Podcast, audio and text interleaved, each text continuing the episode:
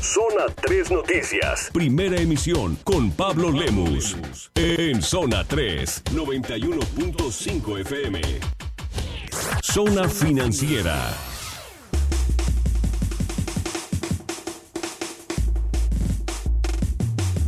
Alejandro Rodríguez Magaña, nuestro especialista en materia financiera, con la información esta mañana. Alex, buen día. Pablo, buenos días, con el placer de saludarte.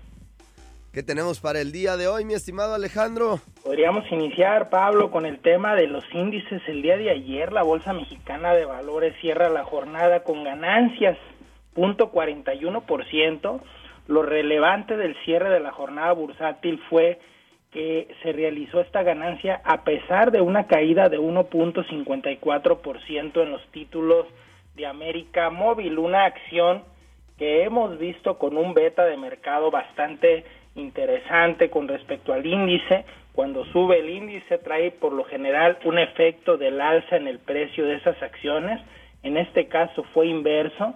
Las acciones de América Móvil caen 1.54%, el índice de precios y cotizaciones sube 0.41% para ubicarse en 44.113.50 unidades. Y también los resultados que se dieron en los mercados bursátiles de los Estados Unidos, donde los mercados accionarios cierran con ganancias, marcando nuevos máximos históricos. El índice Dow Jones sube 0.61% para ubicarse en 14.662.01 unidades. El Nasdaq sube 0.48% en 3.254.86 unidades y el Standard Poor's 500 marca un 0.52% al alza cerrando en 1.570 unidades. Subiendo estos indicadores estadounidenses el día de ayer principalmente por los papeles del sector del cuidado de la salud, una decisión del gobierno sobre las tasas de pago, mientras que datos sobre los pedidos de fábricas confirmaron que la economía del país está mejorando constantemente, Pablo. Bien, bien, mi estimado Alex. Oye, algo que me ha impresionado es el comportamiento de nuestra moneda frente al dólar, ¿no? El peso toca un máximo de 19 meses, Pablo. Abril tradicionalmente ha sido un mes bueno para los mercados bursátiles, pero el tema del tipo de cambio, que esta mañana está con una alza incluso de, de 12.28, cuando el día de ayer había roto ya el piso por ahí de 12.30, pues sí, el superpeso, ahora sí podríamos hablar, eh, cuando hemos visto otras monedas que se han eh, por ahí eh, fortalecido, pues el peso también se fortalece con una alza moderada y regresa pues tras iniciar con un tono más positivo los mercados externos que se diluye luego de la ligera sorpresa negativa del reporte de empleo que se está dando en los Estados Unidos. Oye Alex, y sobre todo sorprende esta fortaleza del peso después de la decisión del Banco de México de haber reducido las tasas de interés. Se esperaba que con esta reducción en el rendimiento de los eh, títulos de deuda del gobierno mexicano, bueno, podría afectar eh, en algo al peso, porque bueno, pues eh, los inversionistas internacionales no tendrían tanto apetito por venir a nuestro país a comprar CETES con una tasa más baja y esto podría haber debilitado al peso. Pero nada de esto, mi estimado Alejandro, el peso le sigue ganando terreno al dólar. Lo estamos viendo en estos momentos en 12.30 en su modalidad interbancaria y bueno, pues va que vuela, si siguen así las cosas, a acercarse a los 12 pesos por dólar, ¿eh? Así es, pues, los, inversionistas volverán a enfocarse pues a la información económica principalmente de Estados Unidos y las notas que puedan venir de Estados Unidos, pero efectivamente la fortaleza del peso sí sorprende con el tema que mencionas del manejo de la política en temas de tasas de interés, pues me parece que es un dato muy positivo para la circulación de divisas en el mercado mexicano, Pablo. Sí, muy interesante. Oye, Alex, y un dato pues curioso, una efeméride es que el día de hoy se cumplen 40 años de la primera llamada por teléfono celular, ¿no? Hay que aclararlo, Pablo, porque algunos jóvenes y no tan jóvenes que nos están escuchando creerán que el celular ha tenido toda la vida y que tiene muchísimos años. Estamos hablando de 40 años. La comunicación que juega un rol importante en la sociedad se vino a fortalecer precisamente con la invención del teléfono en 1854, pero luego después, 1972-73, esto cambia radicalmente de una forma relevantísima cuando se inventa el teléfono celular. Jóvenes, hace 40 años no había teléfonos celulares.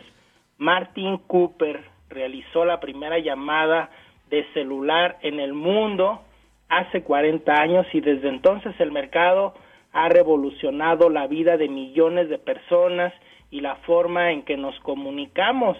Ese teléfono que se usó en aquel momento usaba una antena especial en el techo de un edificio para tomar una llamada y conectarla precisamente a una red de telefonía fija. El fin, así lo expresaba incluso el, la persona que hizo esta primera llamada a teléfono celular, era centrar la comunicación ya no en un lugar, sino en una persona, que era el enfoque que había con el teléfono de red fija. Cooper, que entonces trabajaba con Motorola, hizo su llamada precisamente con ese DynaTAC de la empresa, un modelo de celular que le, apoya, le apodaban el ladrillo porque costaba kilo y medio, Pablo, tenía una batería, una pila que duraba apenas 20 minutos, no la usó para comunicarse con un familiar o con su mejor amigo de la infancia, sino con Joel Engel, quien trabajaba precisamente en los laboratorios Bale de ATT, rival precisamente de Motorola, Pablo.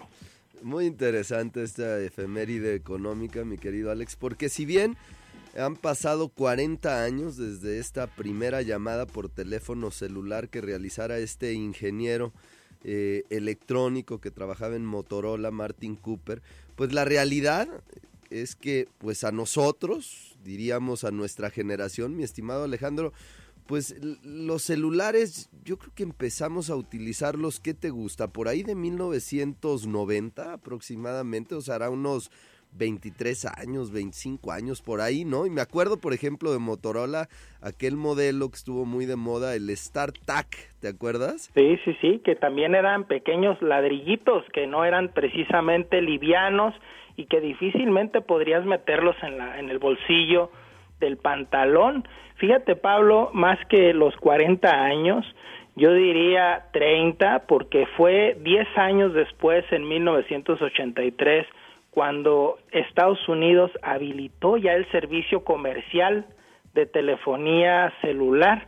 Eh, Japón fue el primer país en 1979 y luego algunas otras naciones escandinavas en 1981, pero Estados Unidos inició con esto 1983. La tecnología empieza a dar pasos enormes y se convierte pues en herramientas cada vez más pequeñas, más funcionales, los SMS, Pablo, aparecen el 3 de diciembre de 1992 en Inglaterra.